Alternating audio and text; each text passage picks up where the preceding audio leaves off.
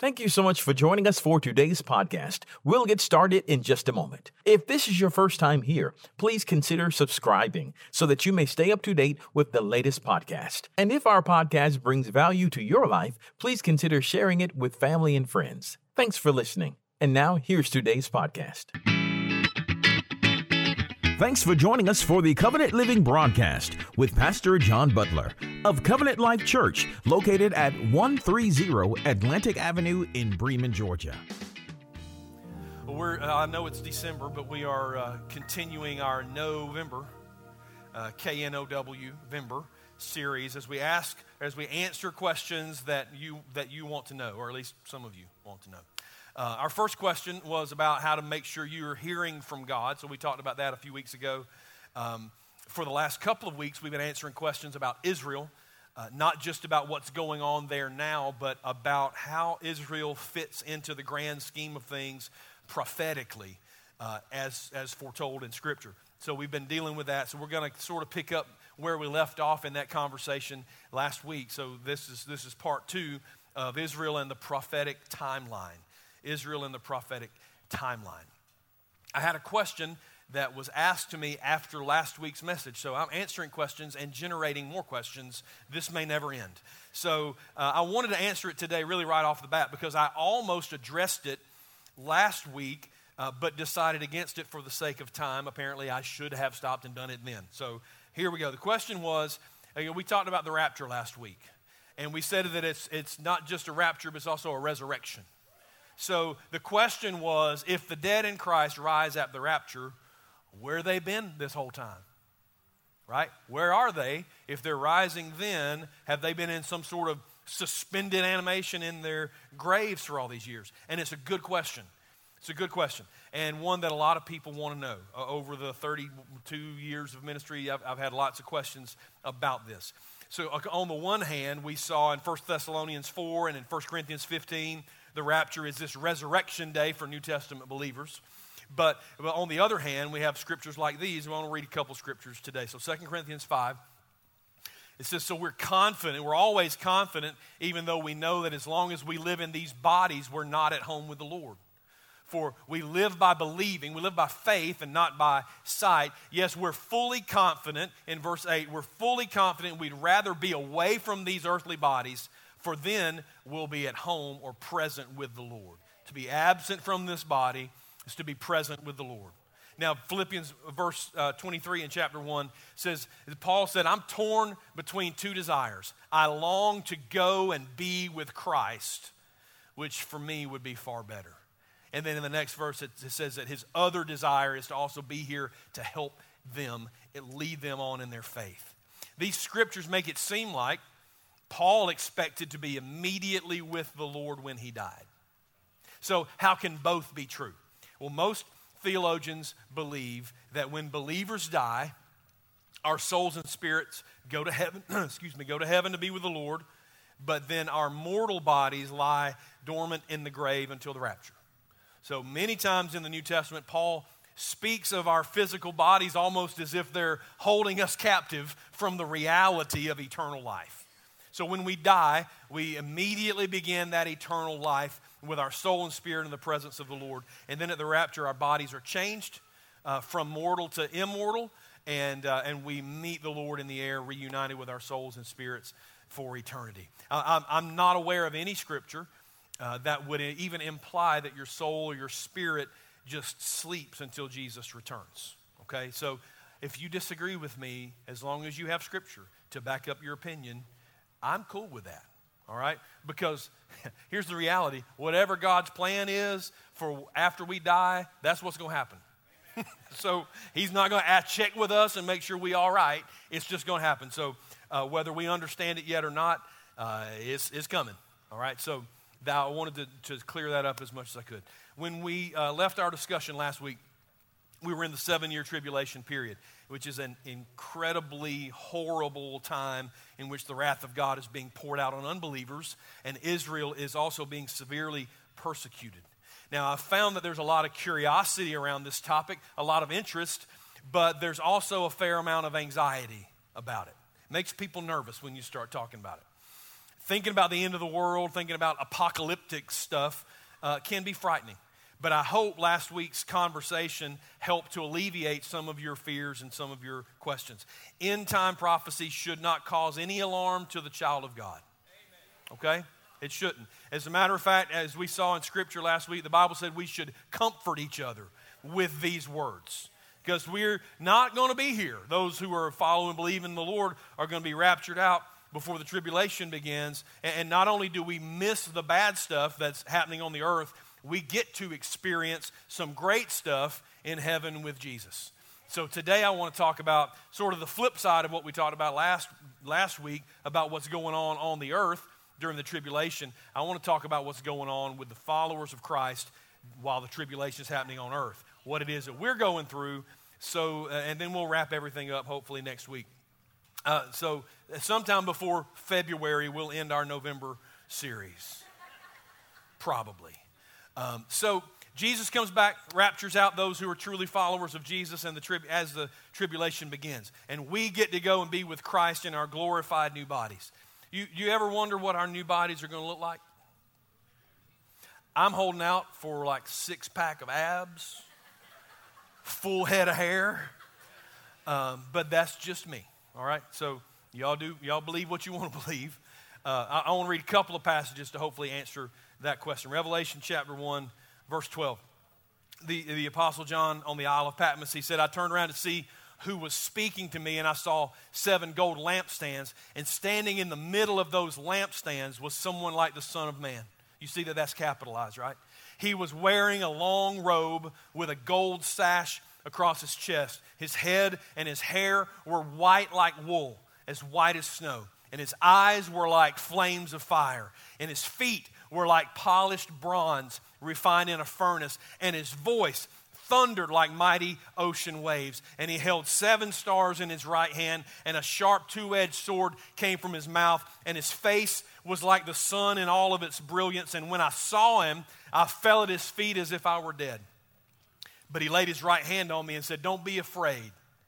I am the first and the last. I am the living one. I died, but look, I am alive forever and ever, and I hold the keys of death and the grave. And he said, Write down what you've seen, both the things that are happening now and the things that will happen.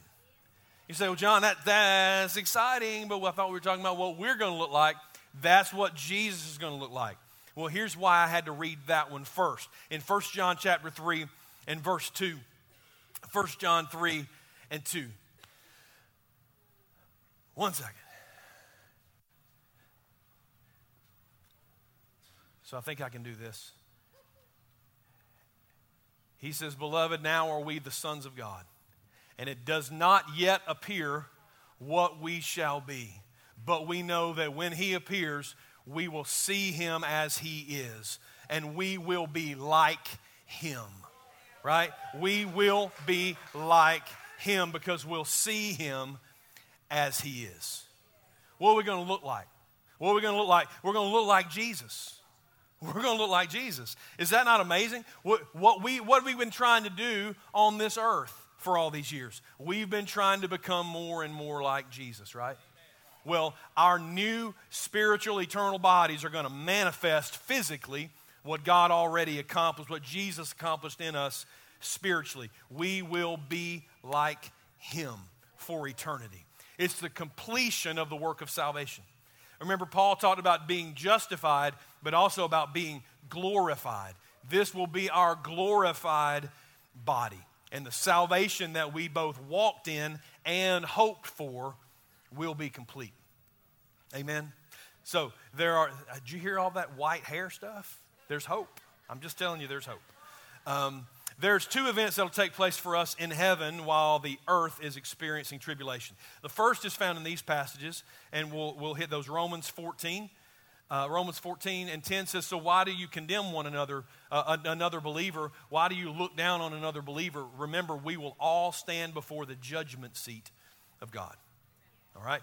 2 Corinthians 5 and 10. For we must all stand before Christ to be judged. We will each receive whatever we deserve for the good or evil we've done in this earthly body. And then 1 Corinthians chapter 3, verses 11 through 15. For no one can lay any other foundation other than the one we already have, Jesus Christ. Anybody who builds on that foundation may use a variety of materials gold, silver, jewels, wood, hay, or straw. But on the judgment day, fire will reveal what, what kind of work each builder has done. The fire will show if a person's work has any value. If the work survives, the builder will receive a reward. If the work is burned up, the builder will suffer great loss. The builder will be saved, but, but like someone barely escaping through a wall of flames. You say, Well, John, listen, that doesn't apply, doesn't apply to me. I'm not building nothing, I'm just trying to hold on. What did Jesus say? He said to go into all the world and make disciples of every creature. He said in Ephesians 4 that our job was to do the work of the ministry, our job as the body, not just my job as a pastor. So every one of us should be about the business of building the kingdom on the foundation, Jesus Christ. So for believers, what's next on God's calendar after the rapture is the judgment seat of Christ. It's not a judgment to determine heaven or hell because that's already been established by our surrendered relationship to Jesus. He took upon himself the punishment for our sins, which is hell. So those sins are gone forever.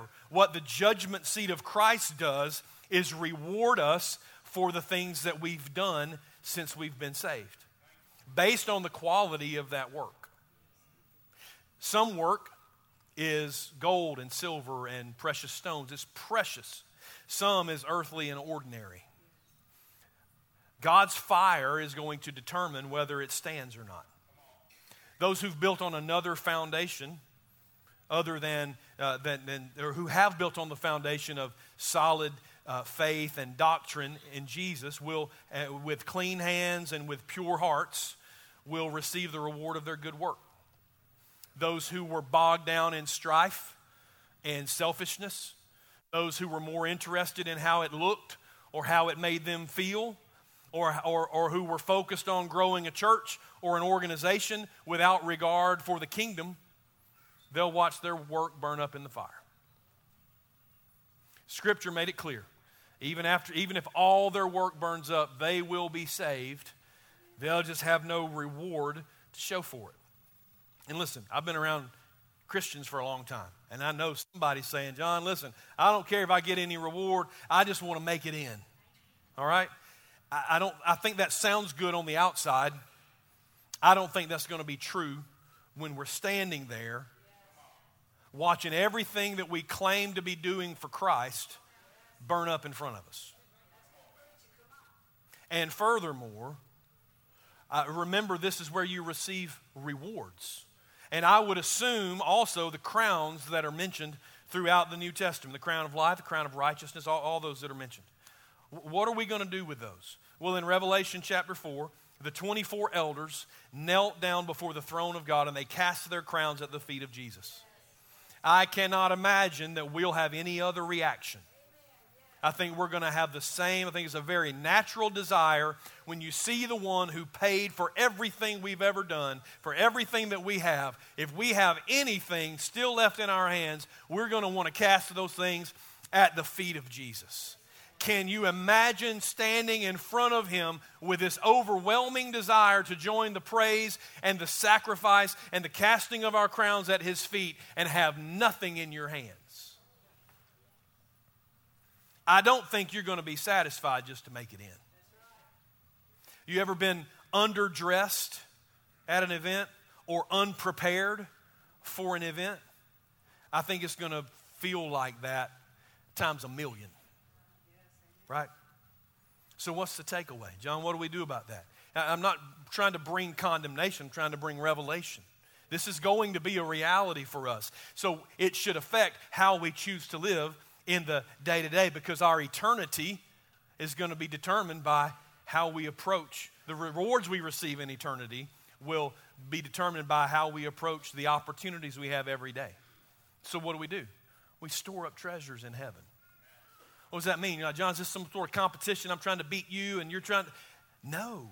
This is about doing everything you can possibly do for the kingdom of God because you love Jesus. Okay? So you, you store up treasures in heaven. You give, you serve, you love generously and with no strings attached. It's just as much about the why as it is the what. Okay? Because there's a whole lot of whats that have the wrong why. Okay? Did y'all follow that? There's a whole lot of stuff being done in the name of Jesus that in the hearts of the people doing it have nothing to do with loving Jesus.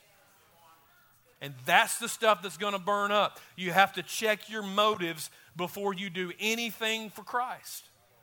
Make sure it's actually for Him and not for yourself. Be humble, be faithful, be kind. Those are the things for which there will be a great reward. Now, at some point after the judgment seat, um, and now listen, this is, I am trying to do a timeline. This is not a deep dive into everything. So I left stuff out. I know. Calm down, people. We can't do everything today. All right? So I'm just trying to give you the timeline and see how all this fits. So if I left out your favorite part, I am very sorry. I'll be back to it. Maybe. At some point after the judgment seat, we have an invitation only affair to prepare for.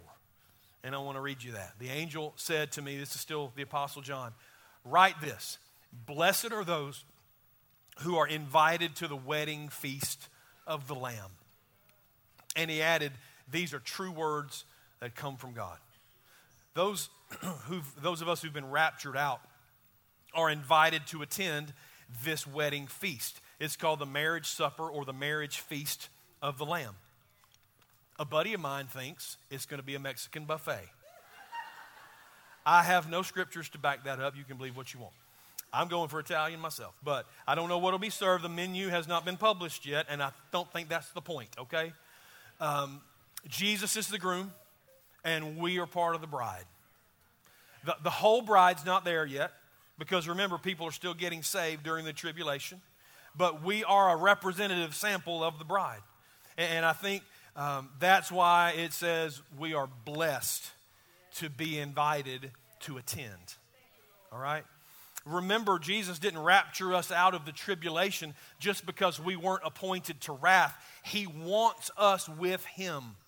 All right? He wants us to be uh, at the feast. We're part of the bride of Christ, and the groom wants us with him. We, we aren't just raptured from something, we're going to be raptured to something.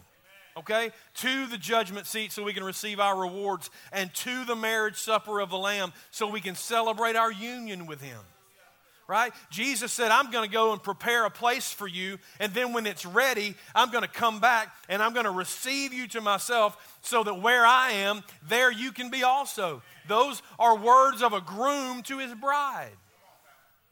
Don't, don't you realize this, this whole deal, the whole story, has been a love story? The whole thing's been a love story. He loves you. He loves you. I've gotten questions for years around uh, uh, uh, along these lines. Why did God create humans if He already knew we were going to screw everything up? I, I think we've known the answer for a long time. I think most of us memorized it in kids' church or in Sunday school. For God so loved the world. I think the answer is the indescribable, incomprehensible love of Jesus. He just loves us. It doesn't make sense. Does love make sense? Love, you can't quantify it, you can't analyze it, you can't figure it out. It doesn't make sense. He just loves us because He loves us. He wants us to be with Him. He was willing to pay the price so we could be, willing to endure the pain and the suffering and the shame, willing to wait through the checkered and dark history of humanity to finally get us to the point where He could bring us up to be with Him as bride and groom. You say, Well, I, I, don't know if the people on the earth during the tribulation are really feeling the love, John. Probably don't feel like a love story to them. But look at what He's doing. Yes, He's pouring out His wrath on unbelievers, which we deserve because we know better. He's pouring out his wrath on unbelievers. But look how long he waited to do it. He waited millennia before he did it. He sent prophets and preachers. He even sent his own son to let people know that there was a different way, there was a way out. And even while during the tribulation he's pouring his wrath out, he's what's he also doing? Sending out 144,000 Jewish evangelists, sending out the two witnesses, saving people by his word and his witness, sending angels flying through the air preaching the gospel. Why? Because he loves us. He loves us. And the whole time, he still loves Israel so much, he's using the whole thing to persuade them to come back to Jesus as Messiah. Tribulation is not just judgment, it's also mercy. It's not just about trampling out the grapes of wrath, he's pouring out his grace and his forgiveness at the same time. What's his motive? What's his heart? God's love is the only thing that can explain it that in the midst of wrath, there's mercy. That makes no sense to anybody who's not as crazy in love with us as God is.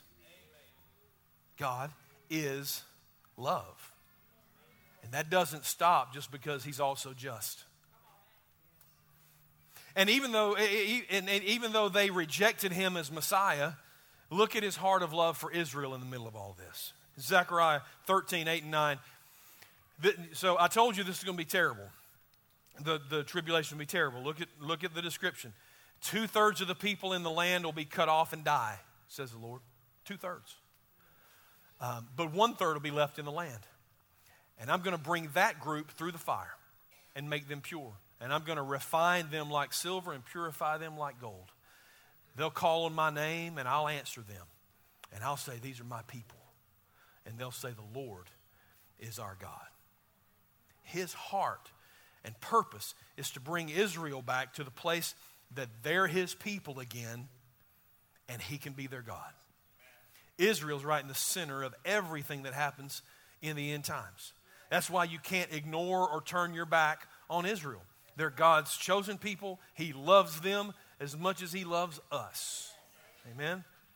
So, let's let's get back to heaven and let's get heaven and earth back together okay, and finish out the tribulation. It, it's the end of the tribulation. The Antichrist, the false prophet, have broken their treaty with Israel, and now they're just, they're just trying to wipe them off the face of the earth. They're just trying to destroy them.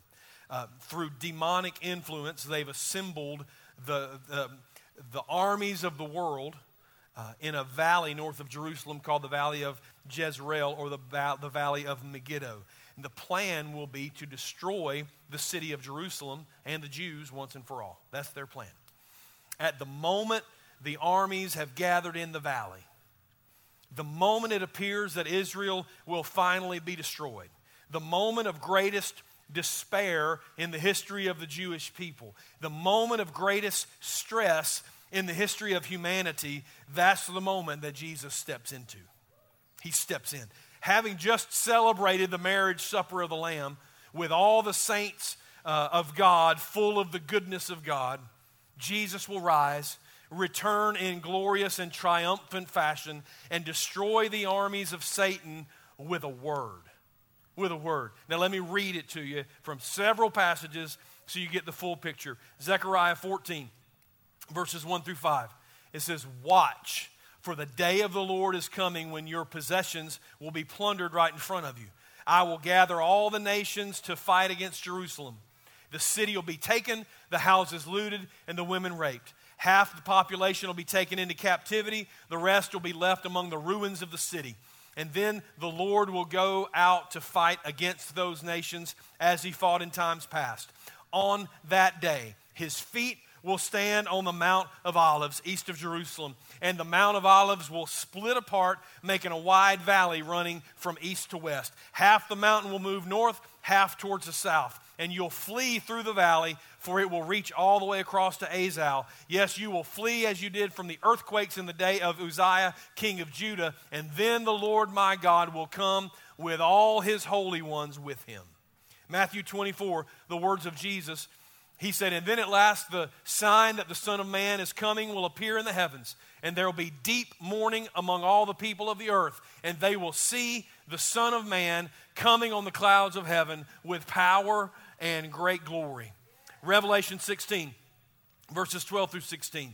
The sixth angel poured out his bowl on the great river Euphrates, and it dried up so the kings from the east could march their armies uh, toward the west without hindrance. And I saw three evil spirits that looked like frogs leap from the mouths of the dragon, the beast, and the false prophet. They're demonic spirits who work miracles and go out into the rulers of the world to gather them for battle against the Lord on the great judgment day of God Almighty. Look, I will come as unexpectedly as a thief. Blessed are all those who are watching for me and who keep their clothes ready so they won't have to walk around naked and ashamed. And the demonic spirits gathered all the rulers and their armies to a place the Hebrew name with the Hebrew name Armageddon. Now, one more, one more passage in chapter 19, or two passages in this one chapter. Then I saw the heaven opened, and a white horse was standing there. Its rider was named Faithful and True for he judges fairly and wages a righteous war. His eyes were like flames of fire, and on his head were many crowns. Wonder where those crowns came from. A name was written on him that no one understood except himself. And he wore a robe dipped in blood, and his title was the Word of God.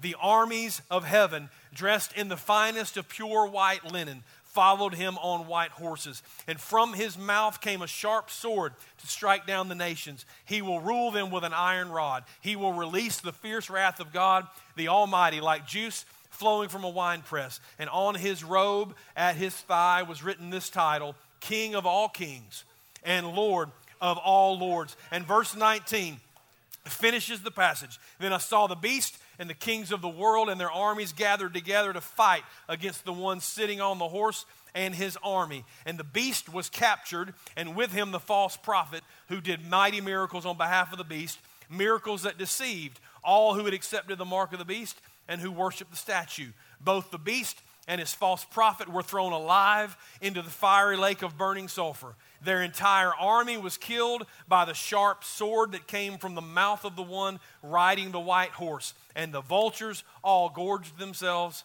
on the dead bodies. This is the second coming of Jesus Christ.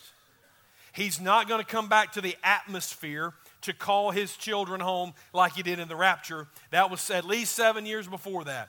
This time, he's coming all the way back down to where he left this planet 40 days after his resurrection.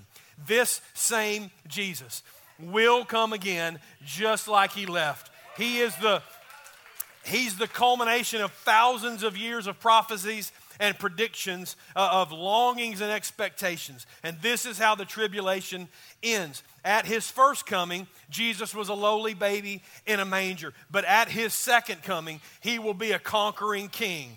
At his first coming, only Mary and Joseph and a few shepherds saw him. But at his second, every eye will see him on that day. At, at, his, at his first coming, he was mistreated and despised. He was rejected and ignored. But at his second coming, no one on earth will ignore him or doubt that this is the Messiah that Israel has longed for. There'll, be, there'll no longer be any doubt about who Jesus was and that he is who he claims to be. And at that time, the two different streams, Christianity and Judaism will merge into one pure faith as every knee will bow Jew and Gentile, believer and unbeliever, and every tongue will confess that Jesus Christ is both Lord and King. Amen. Amen.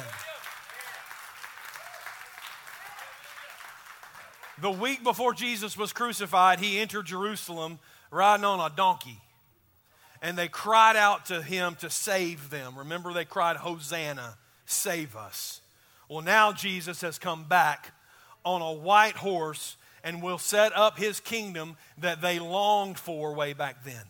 And he will set up what's called the millennial reign of Christ, the millennial reign of Jesus. He'll rule the earth from Jerusalem for a thousand years, fulfilling the prophecy that a descendant of David will rule from Jerusalem. It'll be a righteous rule with Jesus on the throne and all of us who followed him ruling and reigning on his behalf in different areas of the world.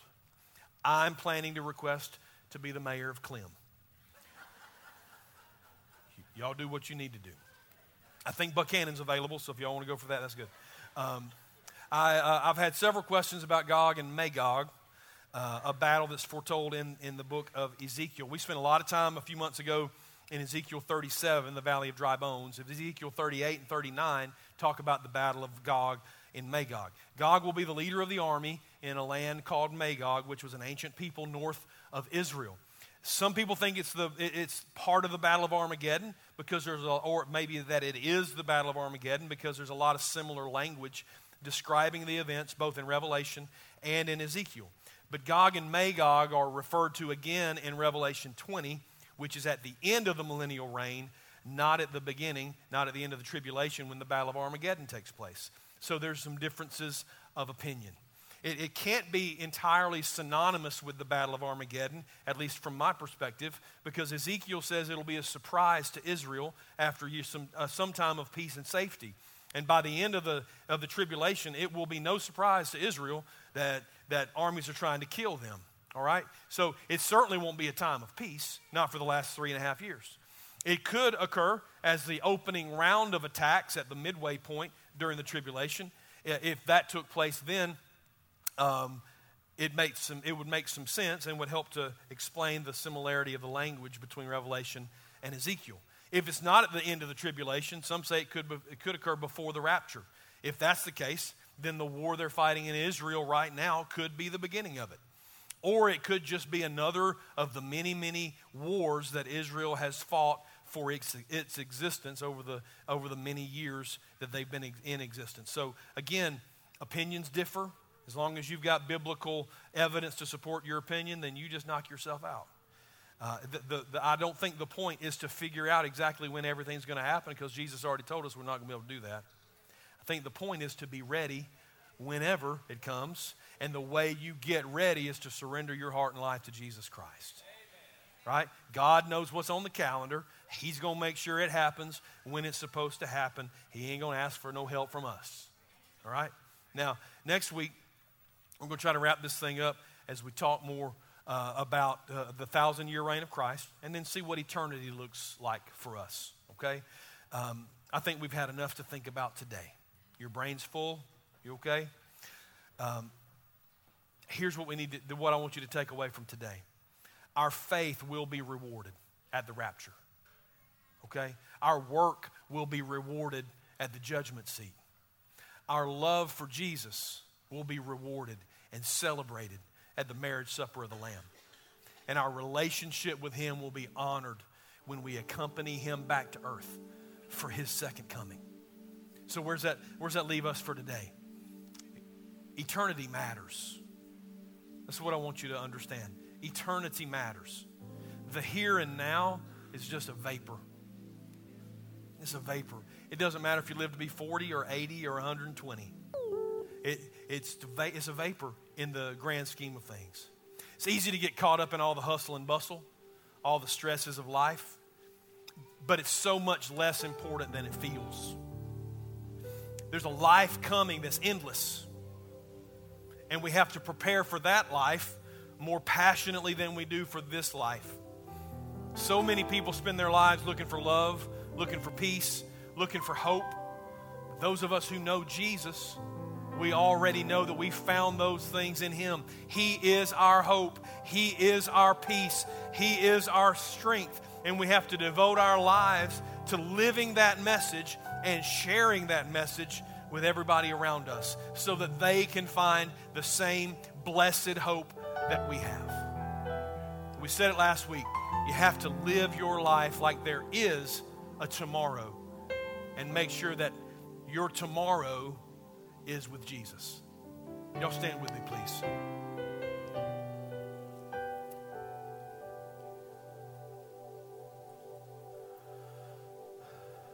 So they're going to sing one more song. Um, and we're to we're to pray. We'll be dismissed together in just a minute. Um, but there are people here with burdens that they need to bring to this altar. If you want to respond to the altar, uh, to the to the message today, and just making sure that your heart is right with the Lord, that you have truly surrendered yourself to Jesus, then that's this is absolutely appropriate time to do that. But if you just want to come and pray about any other thing that's going on in your life, you're welcome to do that as well Okay? I'm going to pray, and then this altar is open. We'll sing this song together. We'll be dismissed in just a minute, okay?